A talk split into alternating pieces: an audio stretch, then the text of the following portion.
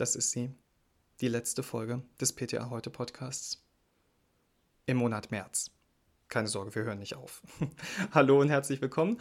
Schön, dass ihr wieder dabei seid. Ich bin Benedikt Richter und wir haben in der vergangenen Woche den Tag der PTA gefeiert. Ich hoffe, ihr habt schön mitgefeiert, denn seit 53 Jahren gibt es jetzt den Beruf der PTA und ich finde in diesen 53 Jahren, auch wenn ich nicht alle davon miterlebt habe, aber ich finde in dieser Zeit hat sich sehr schön gezeigt, Apotheke ohne PTA, das ist undenkbar. Genauso wichtig sind aber, und das muss man auch nochmal sagen, alle unsere ApothekerInnen und unsere PKA und deshalb ist die heutige Folge für euch alle. Denn ich habe extra für euch fleißige Bienchen in den Apotheken folgende Themen. Viel hilft viel, kann man Nahrungsergänzungsmittel unbedenklich nehmen. Dann reden wir auch darüber, was bedeutet Sensitivität und Spezifität beim Corona-Test. Wie kommen Apotheken an den Corona-Impfstoff und kommt die Impfpflicht für Apothekenpersonal? Ja, starten wir gleich mal. Du bist, was du isst. Dieser berühmte Werbeslogan hat ja mal Knäckebrot beworben. Ich muss euch gestehen, ich bin überhaupt kein Fan von Knäckebrot. Ich verstehe das auch nicht. Ich weiß auch nicht, warum Knäckebrot so erfolgreich wurde. Aber an dem Slogan ist ja tatsächlich was dran. Je gesünder und ausgewogener ich mich ernähre, desto gesünder bin ich auch. Ganz einfach. In Deutschland haben wir ja das große Glück, dass wir theoretisch jeden Nährstoffbedarf über unsere Ernährung regeln können, wenn wir gesund sind. Viele greifen jedoch trotzdem zu Nahrungsergänzungsmitteln, um bestimmte Vitamine und Nährstoffe höher dosiert einnehmen zu können. Schließlich wird in der Werbung ja viel versprochen. Vitamin D stärkt die Knochen, Vitamin C stärkt das Immunsystem und Vitamin B hilft gegen das Kribbeln in meinen Füßen und so weiter. Und meiner Erfahrung nach hinterfragt da oft kein Patient, ob man da auch irgendwie eine adäquate Dosierung einnehmen muss. Da wird dann halt gesagt, ach, geben Sie es mir einfach hochdosiert, das kann ja nicht schaden. Aber ist das so? Das Bundesinstitut für Risikobewertung, das hat seine Höchstmengenvorschläge für Vitamine und Mineralstoffe ein bisschen angepasst. Das bezieht sich auf Nahrungsergänzungsmittel und angereicherte Lebensmittel. Denn es kann tatsächlich gesundheitliche Schäden mit sich bringen, wenn man überdosiert. Das konnten viele große Studien zeigen. Da gibt es zum Beispiel Studien, die zeigen, dass einzelne Mikronährstoffe zu einem Prävalenzanstieg bei Krebserkrankungen führen können. Die SELECT-Studie von 2011 zum Beispiel, die zeigt, dass Vitamin E in Dosierungen von 400 internationalen Einheiten täglich das Risiko für Prostatakrebs signifikant erhöht. Und im Journal of Clinical Oncology wurde 2017 veröffentlicht, dass B6 und B12 das Risiko für Lungenkrebs bei Männern erhöhen können. Ja, umso wichtiger also, dass wir Bescheid wissen. Die neuen Höchstmengen, wie gesagt, betreffen nicht nur Nahrungsergänzungsmittel, sondern auch angereicherte Lebensmittel. Und da habe ich ein paar Zahlen für euch. Pro Tag soll man zum Beispiel maximal 20 Mikrogramm Vitamin D in Nahrungsergänzungsmitteln aufnehmen. Maximal 20 Mikrogramm dürfen enthalten sein. Milch und Milchprodukte, die sollen nach Ansicht des BfArM mit maximal 1,5 Mikrogramm Vitamin D pro 100 Gramm Lebensmittel angereichert werden dürfen. Brot- und Getreideprodukte mit 5 Mikrogramm pro 100 Gramm. Für Streichfette und Speiseöle sollten es maximal 7,5 Mikrogramm pro 100 Gramm sein. UV-bestrahlte Speisepilze dürfen maximal 10 Mikrogramm und UV-bestrahlte Milch maximal 3,2 Mikrogramm pro 100 Gramm enthalten. Sonstigen Lebensmitteln sollte kein Vitamin D zugesetzt sein. Bei Vitamin C sind es übrigens 250 Milligramm pro Tag und bei B12 25 Mikrogramm pro Tag. Die Höchstmengenvorschläge, die sollen als Basis dienen, um EU-weit einheitliche gesetzliche Höchstmengen zu schaffen. Denn, um mal bei dem Bild zu bleiben, bisher kocht da jede Nation ihr eigenes Süppchen. Und so kommt es zu schwer verständlichen Situationen, zum Beispiel, dass ein deutscher Verbraucher maximal 20 Mikrogramm Vitamin D täglich in Form von Nahrungsergänzungsmitteln einnehmen soll, aber ein Belgier, der kann selbst 75 Mikrogramm einnehmen, ohne dass es kritisch wird. Tja, spannendes Thema. Kommen wir gleich zum nächsten. Ich habe heute gar keinen Übergang. Ist ein bisschen arm.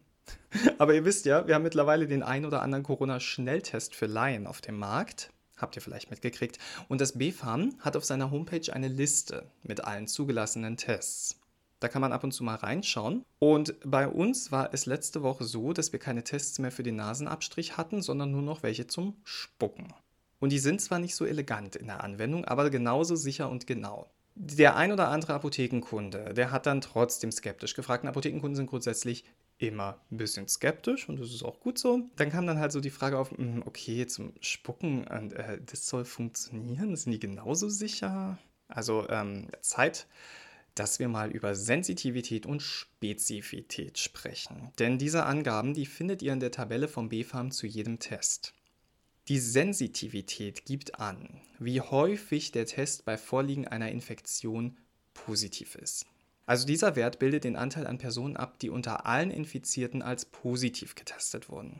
Die Spezifität, die ist quasi das Gegenteil davon, denn dieser Wert gibt an, wie häufig der Test bei Gesunden auch wirklich negativ war. Also das ist der Anteil der Personen, die negativ getestet wurden und auch negativ sind. Und beide Werte liegen in der Regel immer bei über 90%. Das heißt, die Tests sind bei korrekter Durchführung sehr zuverlässig.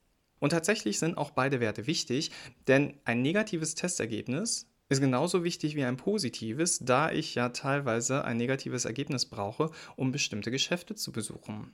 In Berlin wird das ja wahrscheinlich ab Mittwoch relevant. Da muss man voraussichtlich für jeden Einkauf im Einkaufszentrum und auch für den Friseurbesuch ein tagesaktuelles negatives Ergebnis vorlegen. Schlimm also, wenn die negativen Ergebnisse nicht zuverlässig wären. Übrigens gilt nach wie vor, positiv bedeutet nicht immer symptomatisch, aber ansteckend. Und mit Blick auf unsere explodierenden Infektionszahlen müsste nun auch dem Letzten klar sein, der Sommer 2021, der wird nicht ganz so cool wie der Sommer 2020. Zeit also, dass wir mit dem Impfen vorankommen. Und da hat man sich jetzt was überlegt. Da saß man im BMG da und hat man sich überlegt, das muss irgendwie vorangehen, wir bräuchten ein gut funktionierendes Netz. Und Ärzte bräuchten wir, denen die PatientInnen vertrauen. Also wir brauchen Ärzte, die es möglich machen, schnell und unkompliziert Risikogruppen zu impfen, weil sie die PatientInnen kennen und Daten zu denen haben. Und dann bräuchten wir noch Arzneimittellieferanten, die flächendeckend versorgen können. Ja, und da fiel dem BMG ein, dass man ja, interessanterweise, immer noch Hausarztpraxen und Apotheken hat. Und damit wäre dann auch die berühmte Frage vom Doc Morris Werbeplakat geklärt. Warum ist mein Arzt 10 Straßen weit entfernt und nicht nur ein Klick? Kann ich dir sagen, meine Liebe, damit du impfen gehen kannst. Und in der Woche nach Ostern, da soll es dann auch losgehen. Erstmal nur die HausärztInnen. Im weiteren Verlauf ist dann vorgesehen, dass auch Fach- und BetriebsärztInnen sich an der Verimpfung beteiligen. Wie das Ganze ablaufen soll, das ahnt ihr wahrscheinlich schon, das ist noch nicht ganz klar. Denn zunächst muss die Coronavirus-Impfverordnung geändert werden. Die dafür nötige Verordnung, die liegt derzeit als Entwurf vor. Änderungen sind noch möglich und geplant ist, dass sie am 1. April in Kraft treten sollen. Das ist leider kein April-Scherz. Erst ab dem 1. April gibt es eine verlässliche Grundlage für Praxen, Apotheken und Großhändler, an der sie ihre Prozesse ausrichten können. Die ABDA war letzte Woche schon ein bisschen schnell, denn die hat schon mal ein Informationsschreiben zur Verfügung gestellt. Sie betont aber, dass dieses aufgrund, ich zitiere, der mit diesem Vorhaben verbundenen logistischen Herausforderungen sowie der Kürze der Zeit lediglich als erste Information zu verstehen ist. Also da kann sich auch noch alles ändern. Was wir schon wissen, ist, dass die Impfstoffe wegen der mangelnden Verfügbarkeit zunächst kontingentiert abgegeben werden und dass es mit Comirnaty von BioNTech Pfizer losgehen soll. Jeder Hausarzt, jede Hausärztin bekommt laut Rechnung etwa 20 Dosen BioNTech-Impfstoff. Da in einer Flasche 6 Impfdosen sind, sind es also etwa 3 Flaschen. Das muss man beim Bestellen übrigens beachten. Die Bestellung darf für 18 bis 50 Dosen je Arzt ausgefüllt werden. Übersteigt die insgesamt von den Ärzten bestellte Menge die verfügbare Menge, muss durch den pharmazeutischen Großhandel gekürzt werden. Logisch. Laut Plan letzter Woche soll es ab morgen, dem 30. März, 2021 möglich sein, Bestellungen an den Großhandel zu schicken. Bis zum 31. März müssen die Großhändler die Apotheken über die verfügbaren Impfdosen informieren. Ärzte werden dazu aufgerufen, ausschließlich in jener Apotheke zu bestellen, die üblicherweise auch den Sprechstundenbedarf organisiert, und die Apotheken wiederum sollen bei ihrem Hauptlieferanten bestellen. Bereits bekannt ist, dass die Praxen jeden Dienstag bis 12 Uhr ihren Bedarf an Impfstoffen inklusive Zubehör wie Spritzen, Kanülen und gegebenenfalls Natriumchloridlösung bei der Apotheke melden sollen. Die Apotheke bereitet dann die eingegangenen Bestellungen der Ärzte auf und übermittelt sie noch am selben Tag bis 15 Uhr an den Großhändler, der sie hauptsächlich beliefert. Wichtig, sagt uns die ABDA nochmal, die Frist ist unbedingt einzuhalten, weil sie von großer Bedeutung für den gesamten Bestell- und Lieferprozess ist. Auf dem Rezept kann dann zum Beispiel stehen 30 COVID-19-Impfstoffdosen plus erforderliches Impfzubehör. Die Firma muss noch nicht angegeben werden. Die Zweitimpfung muss übrigens nicht zurückgehalten und irgendwo gelagert werden, sondern die wird einfach später bestellt und das sollte dann auch auf dem Rezept stehen und vermerkt sein. Grundsätzlich ist geplant, dass die Covid-19-Impfstoffe jeweils montags an die Apotheken ausgeliefert werden, sodass diese anschließend die Arztpraxen im Laufe des Nachmittags mit den Impfstoffen beliefern können. Jetzt haben wir in der ersten Woche natürlich den Ostermontag. Also liefert der Großhandel erst am Dienstag, dem 6. April 2021, die Impfstoffe, die am Dienstag der Vorwoche, also sprich morgen, bestellt worden sind. Bezüglich der Ultrakühllagerung von minus 70 Grad Celsius solltet ihr noch wissen, dass Comirnaty mit Beginn der Auslieferung durch den Großhandel auftaut, und zwar bei 2 bis 8 Grad Celsius, sprich im Kühlschrank. Dieser Zeitpunkt wird dokumentiert, denn ab dem Auftauen muss er innerhalb von 120 Stunden verimpft werden. Der Impfstoff ist demnach gekühlt bei 2 bis 8 Grad Celsius direkt weiter an die Arztpraxen auszuliefern und die Arztpraxen sollten die ungeöffneten Fläschchen oder Vials ebenfalls bei diesen Temperaturen lagern. Kühlkette unbedingt einhalten. Ja, so läuft das dann. Und wie wird es vergütet? Ja, die Frage, die kann ich noch nicht beantworten. Das wird dann in der Corona-Impfverordnung geregelt und die ist noch in the making. Ich bin mir aber sicher, meine Lieben, dass wir uns mal wieder dumm und dämlich verdienen werden. So kennt man das. Für all unsere KollegInnen im Backoffice liegt jetzt wahrscheinlich eine stressige Woche an. Vielen Dank schon mal für eure Arbeit und für euren Beitrag in der Pandemie. Und da wir gerade vom Impfen sprechen, es gibt ja gefühlt zwei Arten von Menschen. Die einen, die wollen sofort auf Gedeih und Verderb alles, was Impfstoff heißt, und die anderen, die nennen Impfungen Gift, Spritze und lehnen alles ab. Das ist jetzt natürlich von mir total überspitzt gesagt, das gebe ich zu, aber ihr versteht, was ich meine. Das Thema Impfung und eventuell sogar Impfpflicht für bestimmte Berufe erhitzt die Gemüter, auch unter PTA, und das sieht man immer wieder in den Gruppen im Internet. Aber ist eine Impfpflicht realistisch für Apothekenmitarbeiter? Markus Söder hatte ja die Idee, alle Pflegekräfte zu impfen und das verpflichtend. Die Idee scheitert allerdings an einer Sache. Im Moment steht nämlich noch nicht fest, ob mit einer Impfung auch verhindert werden kann, das Virus weiterzugeben. Sollten sich aber Erkenntnisse ergeben, wonach man nach einer Impfung auch tatsächlich nicht mehr ansteckend ist, dann müsste man darüber eventuell nochmal nachdenken. JuristInnen würden sagen, dann wäre das Grundrecht des pflegenden Personals auf körperliche Unversehrtheit gegenüber dem ebenfalls bestehenden Recht der zu pflegenden Personen auf körperliche Unversehrtheit abzuwägen.